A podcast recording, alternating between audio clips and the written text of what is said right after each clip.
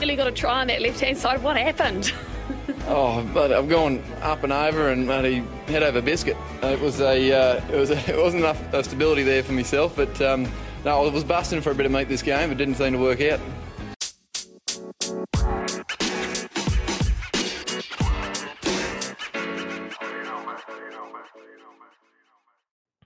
Hello, cheers, and welcome, welcome to the Scrum of the Earth podcast, the weekly show that brings you news, reviews, great interviews, and so much more, all about the world of rugby.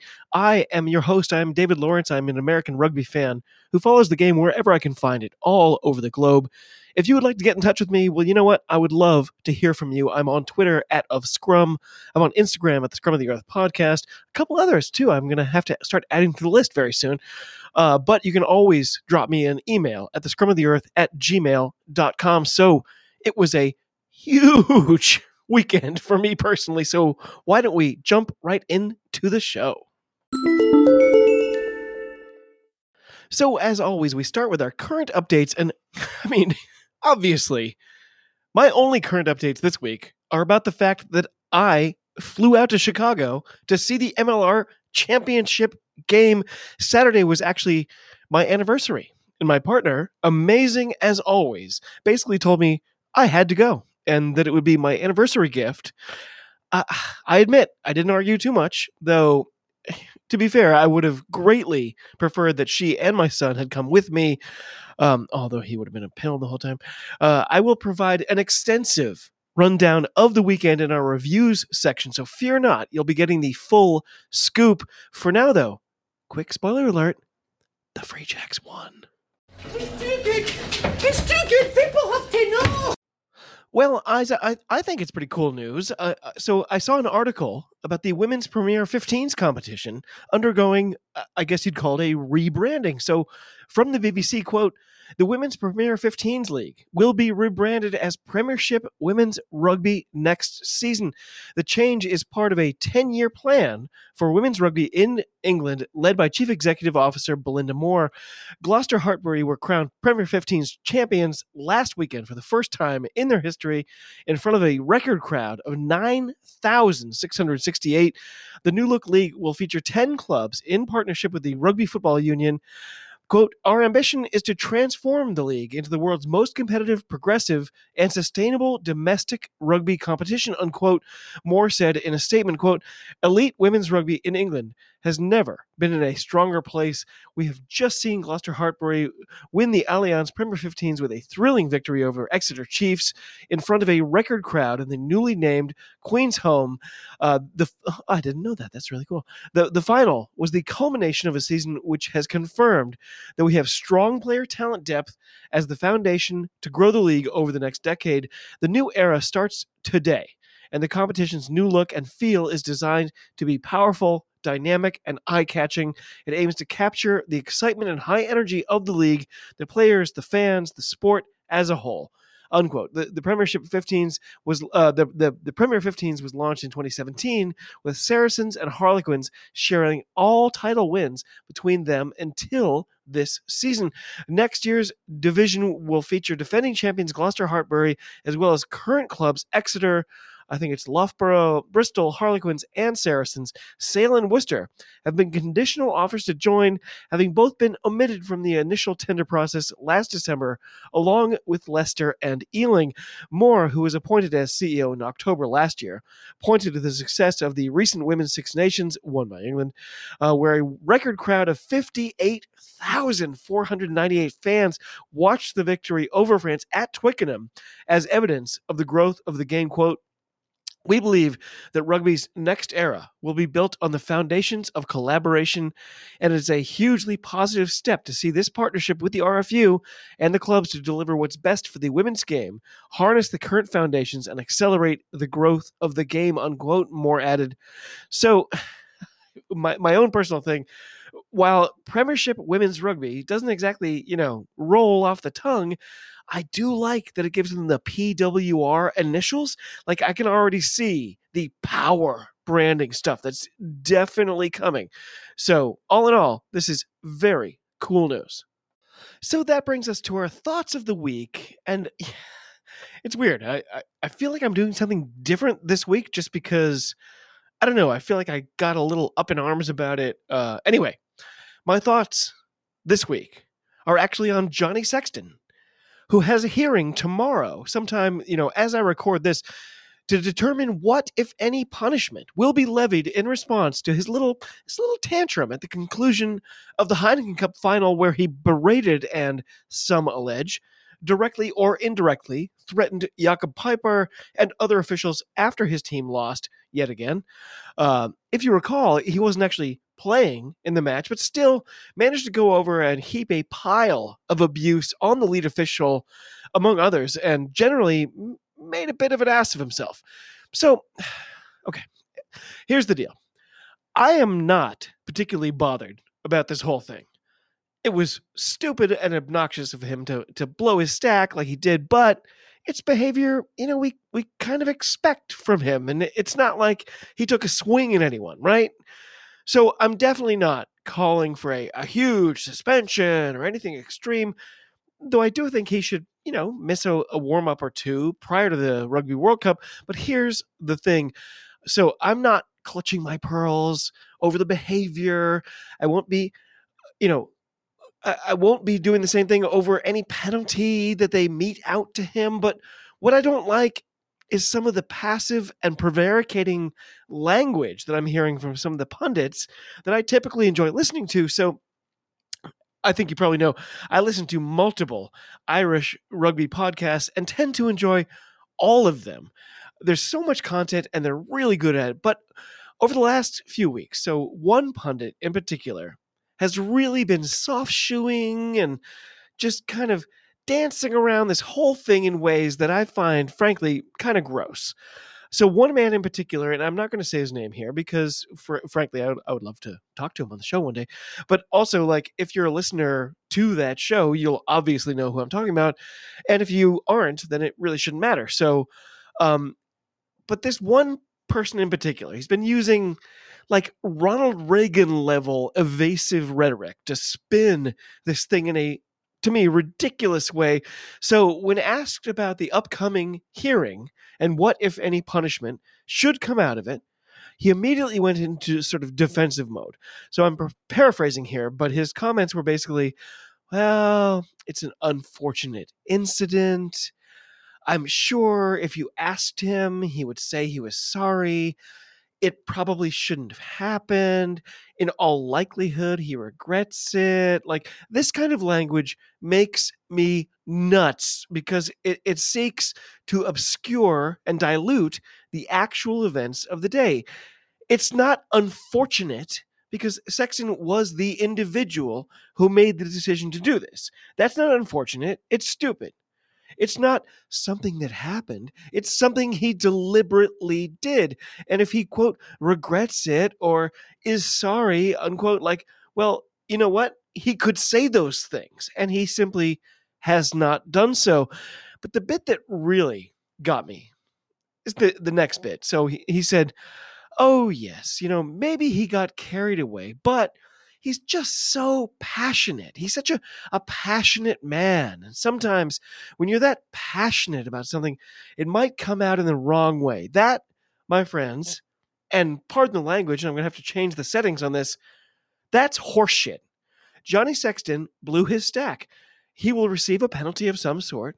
That's really all this comes down to. So trying to make excuses for him or act like, oh gee, that's too bad. It just it doesn't hold water for me tomorrow something will come of this. There will be people who say it's too little. There will be others who say it's too much. I'm sure that the truth will be smack dab in the middle. But in the meanwhile, let's not just try to soften it up and misdirect the blame. Let's just call it what it is. You don't need to say, oh, wow, it's unfortunate. It's an incident. It's not an incident. This man decided to do this thing. He's gotten away with it for pretty much his entire career. And there's nothing corrective they can do now. Like he has one more tournament coming up, the the World Cup, and that's it. He's calling it quits. We all know it. There's no like, oh Johnny, I hope you learn your lesson. Like it's over. So let's not prevaricate. Let's not do this game, please.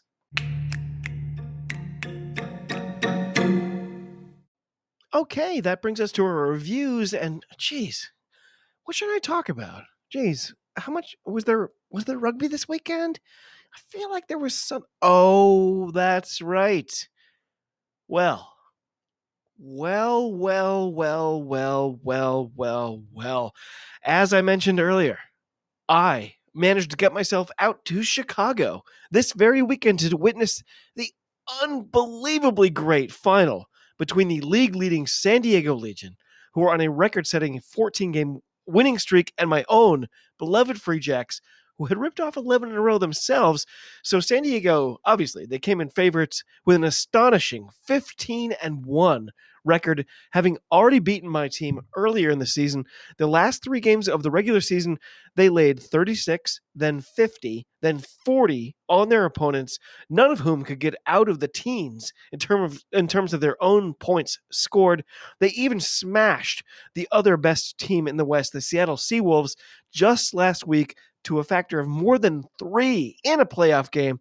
So I was once again very lucky ahead of this game to run into Stacy Waka. I, I couldn't believe it. I mean, Jesus, she's magic. We actually chatted for a little bit. She, she, clearly had nothing to do, and her handlers must have been like lost or something.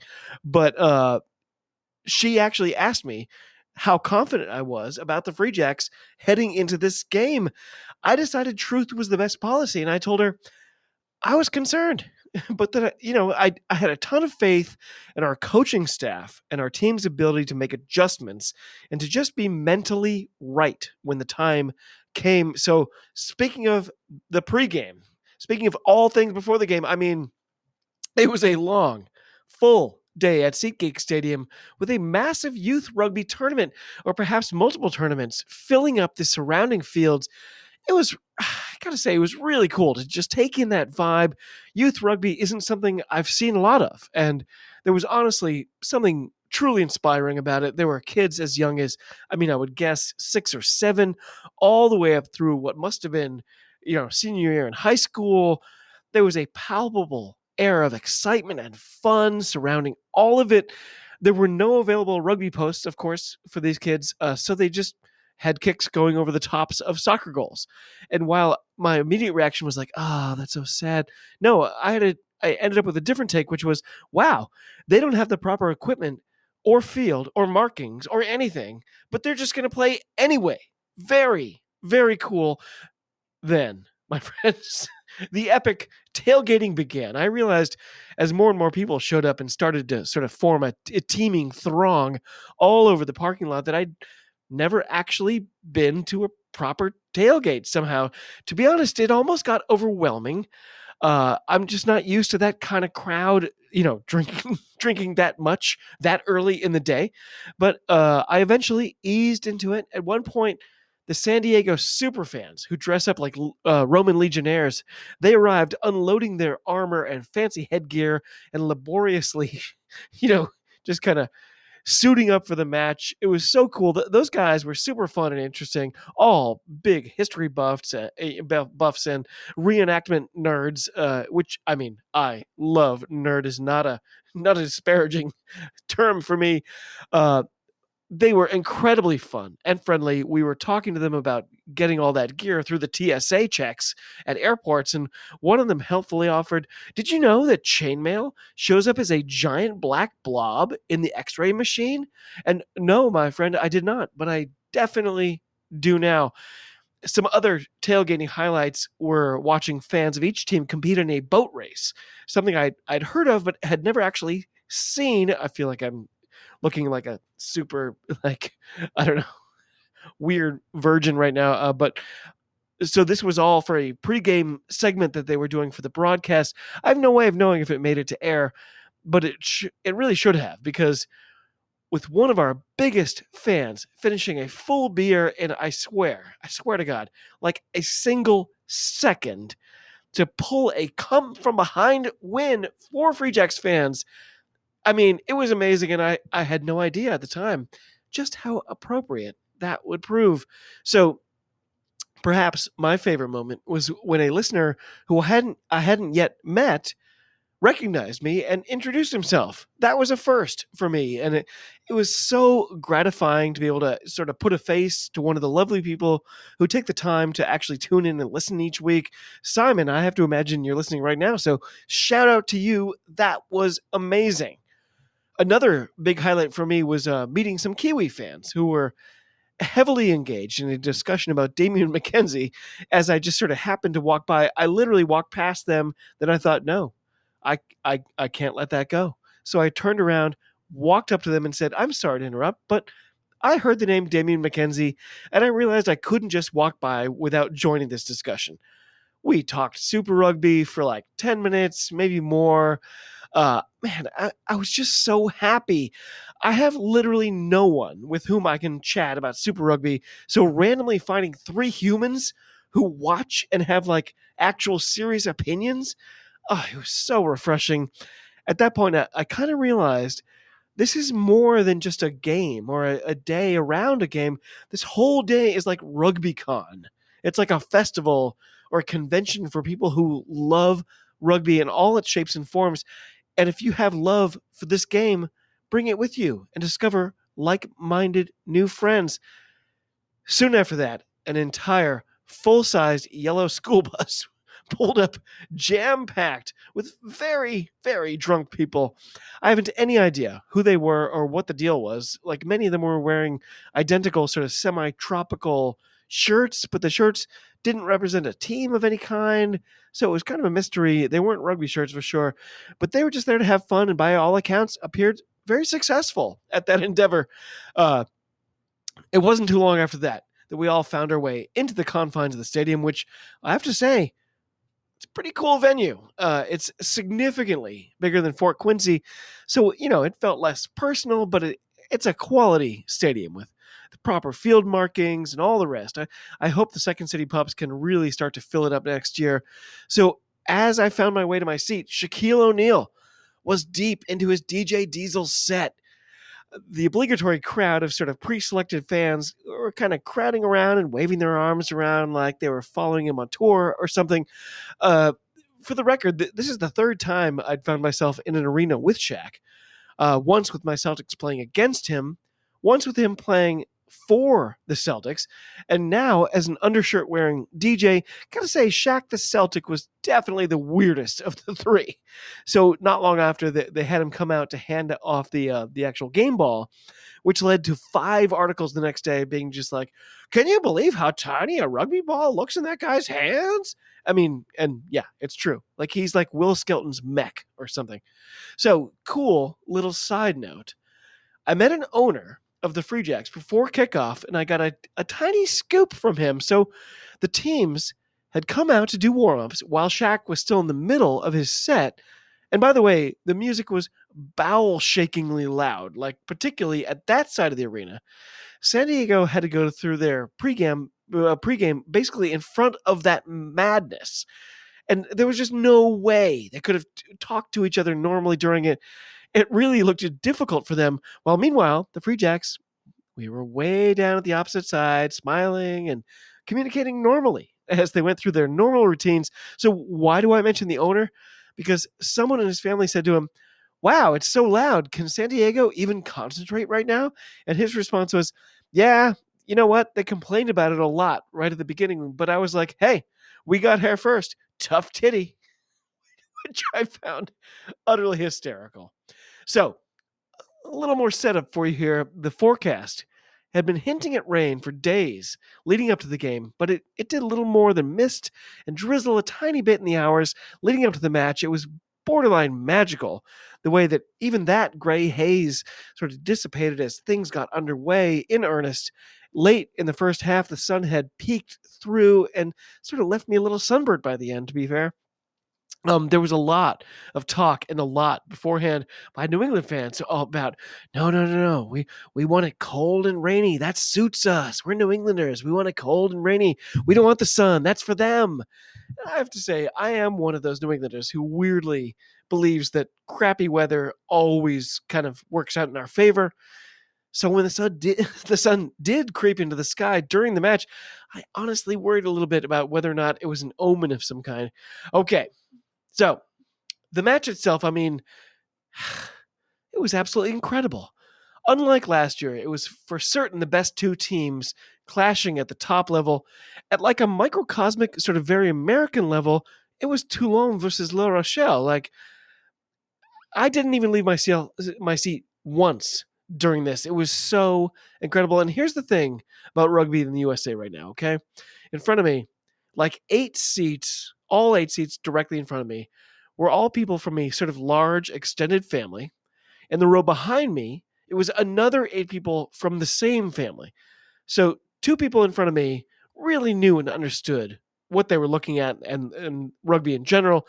Every other person in the group I just described had never actually seen any rugby in any form at any level.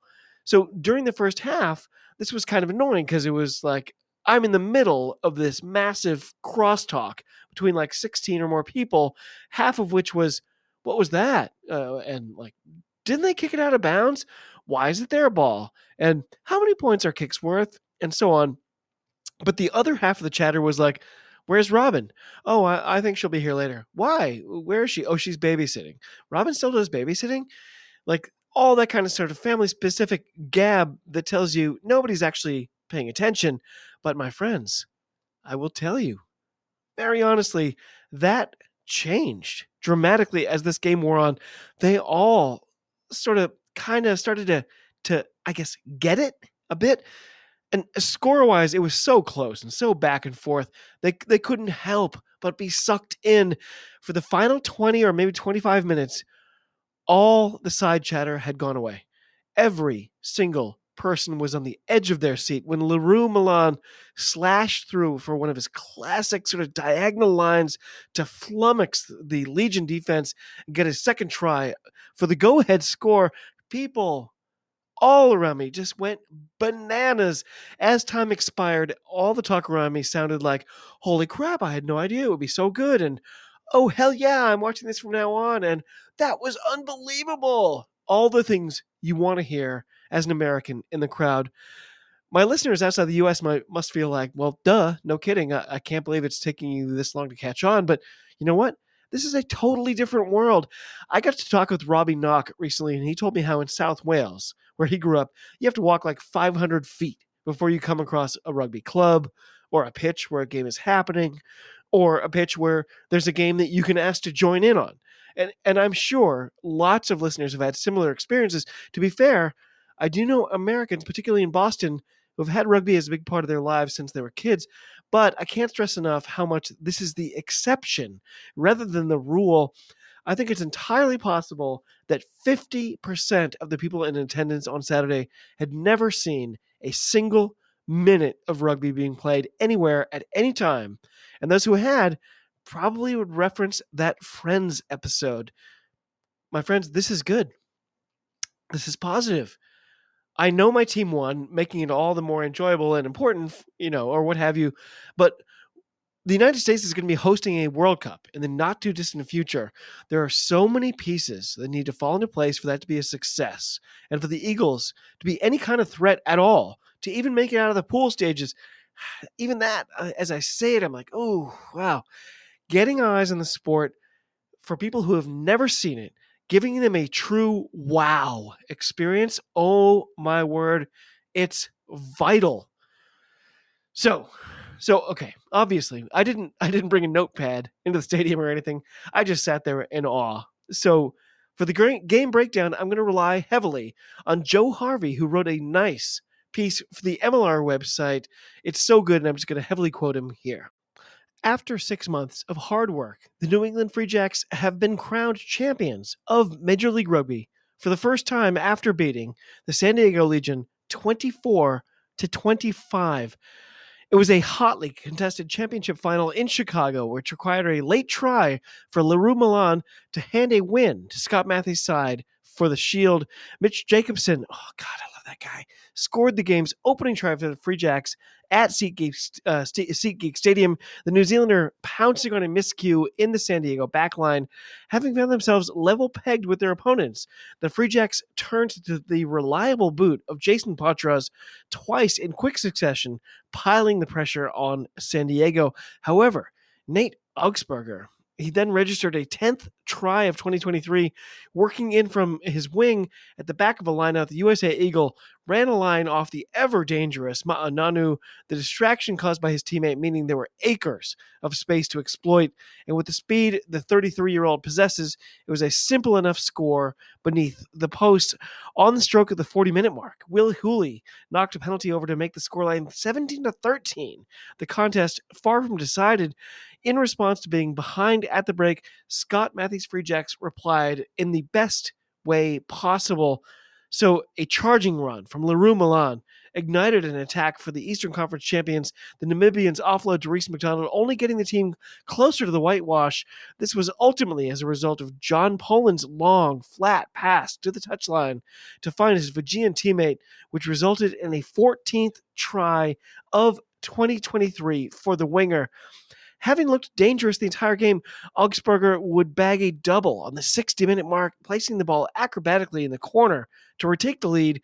The Free Jacks' form player, Le Roux Malan, handed his team the lead once again with four minutes on the clock, scoring four tries in the last two games. The 24 year old was in on the action again. Side note here, by the, by the way, outside of the quote, we only played two playoff games this year. Le Roux got four tries. Are you kidding me? Okay, back to the narrative. So hard carries towards the try line helped New England find good field position. Another pass from Poland finding its mark from Malan to power over with opposition players on his back. Literally true. I was there. Pressed back into their own territory as the clock ticked down. Potroz lashed the ball into the stands after the clock passed 80 and crowned New England as MLR's winners in 2023. Unquote. By the way, they asked Jason uh, about it afterwards. They were like, So, how do you feel? And he goes, I'm exhausted.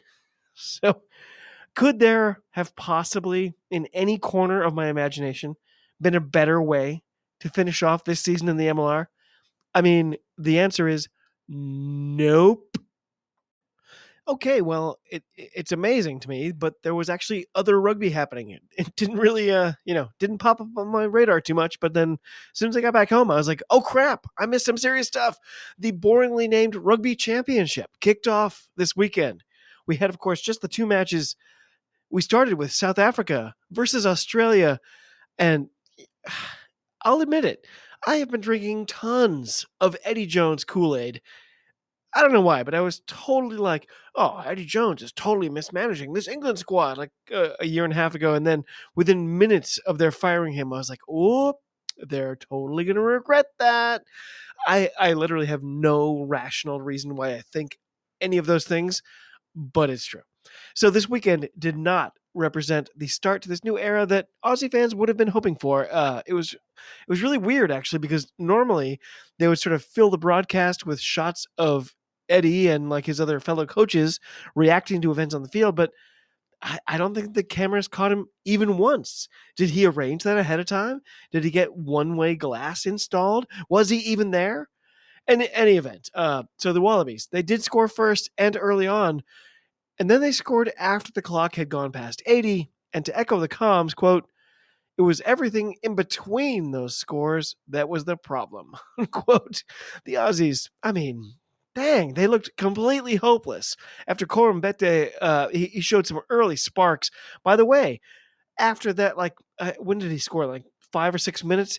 When was the next time we heard the name Koroibete in this match? Like 64 minutes? Maybe 66? It was bad.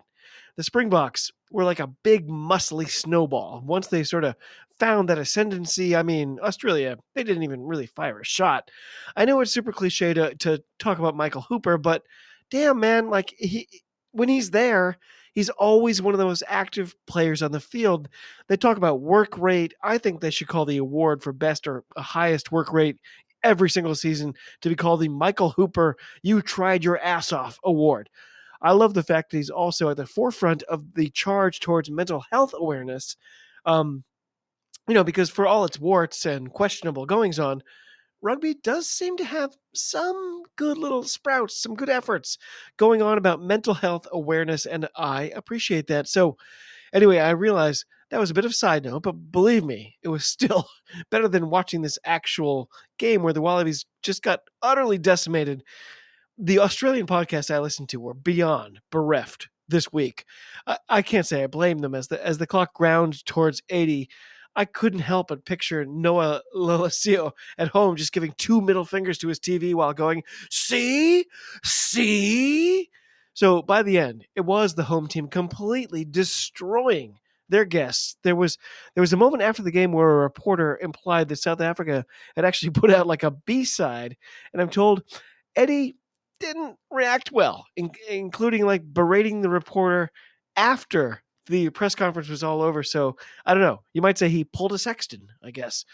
Quade Cooper, though, he said all the right things after the fact, saying, with every journey, it's never smooth sailing. Under Eddie's guidance, we will work towards that goal, which is to be World Cup champions. Any loss is obviously a tough pill to swallow. There's a hell of a lot of lessons in that game. As a team, we haven't had a lot of time together. It's continuing to build our combinations the way we want to. Play and build belief and clarity in that unquote. I like Quade Cooper. So by the end, it was 43 to 12 in favor of the reigning world champs. It almost felt like they took their collective foot off the gas, though, too. Like, so two months out from the next men's World Cup, South Africa and New Zealand seem to be nowhere on anyone's radar. And I think we all might need to rethink that just a little bit.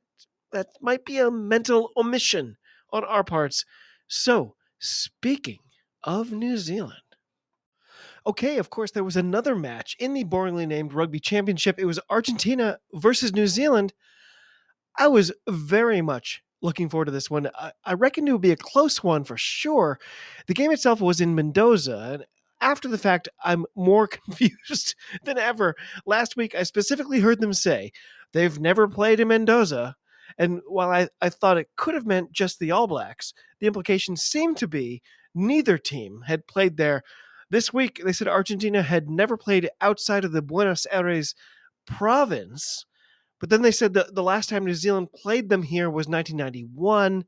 I have no idea what to believe, but suffice it to say, I personally had never seen either team play here, and it was a very cool location. So, in any event, it looked like human garbage can Pablo Matera had scored a try about 40 seconds in, but Angus Gardner ruled it held up, and the Kiwis pounced, getting bang bang scores before nine minutes had elapsed, including one from Ardie Savea, who appears to age like five or six years every single time he carries the ball. McKenzie, he whiffed on both conversions, however, so the score remained nil to 10. Damian was like mm, a little bit off, if I'm honest. So momentum shifted heavily in favor of the visitors, with Jordie getting a try just a couple of minutes later. The mood of the crowd seemed to dampen considerably. After the first quarter, I could already read the frustration on the faces of Los Pumas. Quote, after a half hour, said the comms, it's been all New Zealand, unquote, as Rieko Ioane scored his 34th test try, and this one was getting ugly. At the break, Argentina were still scoreless, down 31 points, courtesy of five tries. A tough day in Mendoza. It was Nick Sanchez 96th test cap on the day. He led his squad uh, to their first try around the 50 minute mark, but even the comms seemed genuinely shocked they had got on the board at all at that point, a super funny moment as Lavanini was subbed out. I said to my screen, "Hey, look, he's Lavanini's leaving without actually being forced to because of a card." And as if listening to me, the com said, "Lavanini, nice to see him leaving, not because of a card." Guys, should I turn pro or what? So Narawa on his debut as an All Black dotted one down for his first test try all eyes on this guy right now. I hope it's not too much pressure because he is special. Augustin Creevy, he got the final say, smashing down a screw you try with the clock already gone red. In, in a microcosm of how things had gone for them, Boff, he biffed the final gimme extras. Just no luck on the day. It was Argentina 12, New Zealand 41. Two blowouts for the opening weekend.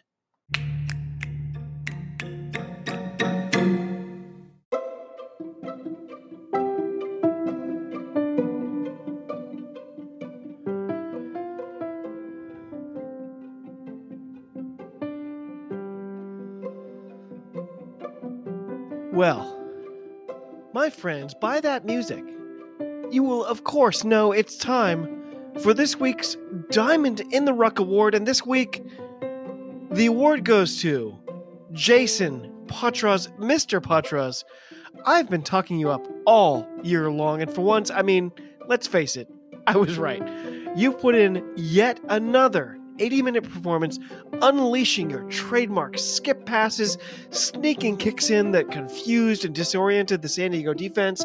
You were once again almost perfect from the tee when you came here in the offseason. Free Jacks Nation put all the pressure in the world on you to fill the boots of the departing MVP, Beaudein Waaka, and despite arriving in a brand new country with a months old infant in tow, you, my friend, have been an absolute rock since day one. I am so grateful for your taking the time to chat here on the Scrum of the Earth before the season even started. I very much hope to get back uh, to talk to you again about this dreamlike season. Mr. Jayson Potroz, MLR leading points scorer and field marshal of my beautiful New England Free Jacks attack. Congratulations to you, my friend, for you are this week's Diamond in the Ruck. Well done, sir.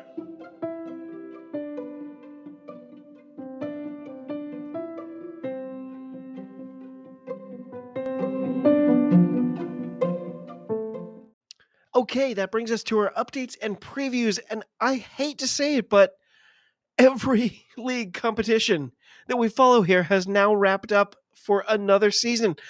Over the course of the last year, we've covered, you know, the NPC and the FPC in New Zealand, the URC, the Gallagher Premiership, or whatever's left of it, the top 14, Super Rugby Pacific, Major League Rugby. There's tons of others.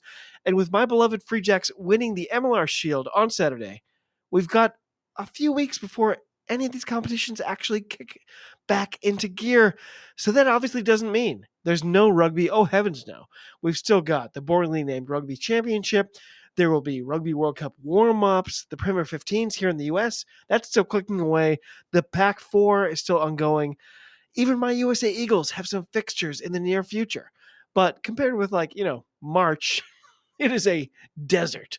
So, acknowledging that, we've got a lovely little surprise for all of you, the loyal listeners. Next week, as you may have deduced if you're actually, you know, looking at the weekly episode numbers, it's going to be our 104th weekly episode, which means 104 consecutive weeks, or exactly two years we've been chatting rugby in this space. For those of you who love numbers, that's 104 weekly episodes, 88 bonus episodes, and close to 12,000 listens. I mean, obviously, not exactly squidge numbers we're looking at, but hey, I'm still new and I live in America. In any event, we'll be celebrating the two year mark next Sunday with a special pod extravaganza featuring four different voices joining us here for a serious chinwag. Well, probably an unserious chinwag. Uh, we'll we'll have Lee from the Blood and Mud podcast, frequent guests Rachel Law. Oh, she's so good, and of course Will Owen, and for the first time, Patricia Vieira. Oh my God, she might dominate our entire time here. But anyway, it's an absolute murderer's row of funny and insightful guests. I, for one, am extremely excited. Be sure to check that out. And by the way, to all the listeners out there, I gotta say, thanks so, so much for your support over the last couple years. If you'd actually like to support the show in ways, you know, besides just listening, there's always a couple of ways you can do so listed in the show notes as you finish this episode. Thank you, my friends. It's incredible.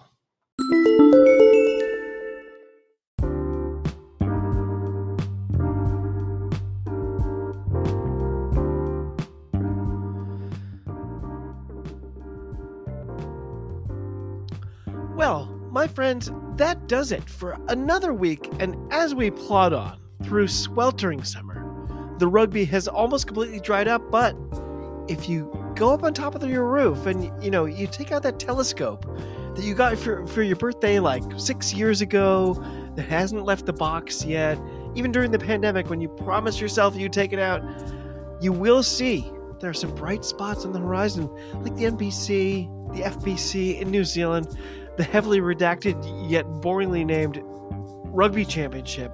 There's other stuff going on. There's a mixed offering of inter- international warm ups leading to Rugby World Cup 2023. In the meantime, I have a few special guests lined up to keep us talking about rugby. So, as we wonder how many more movies we can sneak into without the pimply faced teenager who tore our initial tickets actually noticing that we're on our sixth hour of free air conditioning, we can continue on, continuing on. So, as always, my friend, thanks again for coming along to all of you across the globe. Cheers. Talk to you soon. And be well. Free Jacks, you win.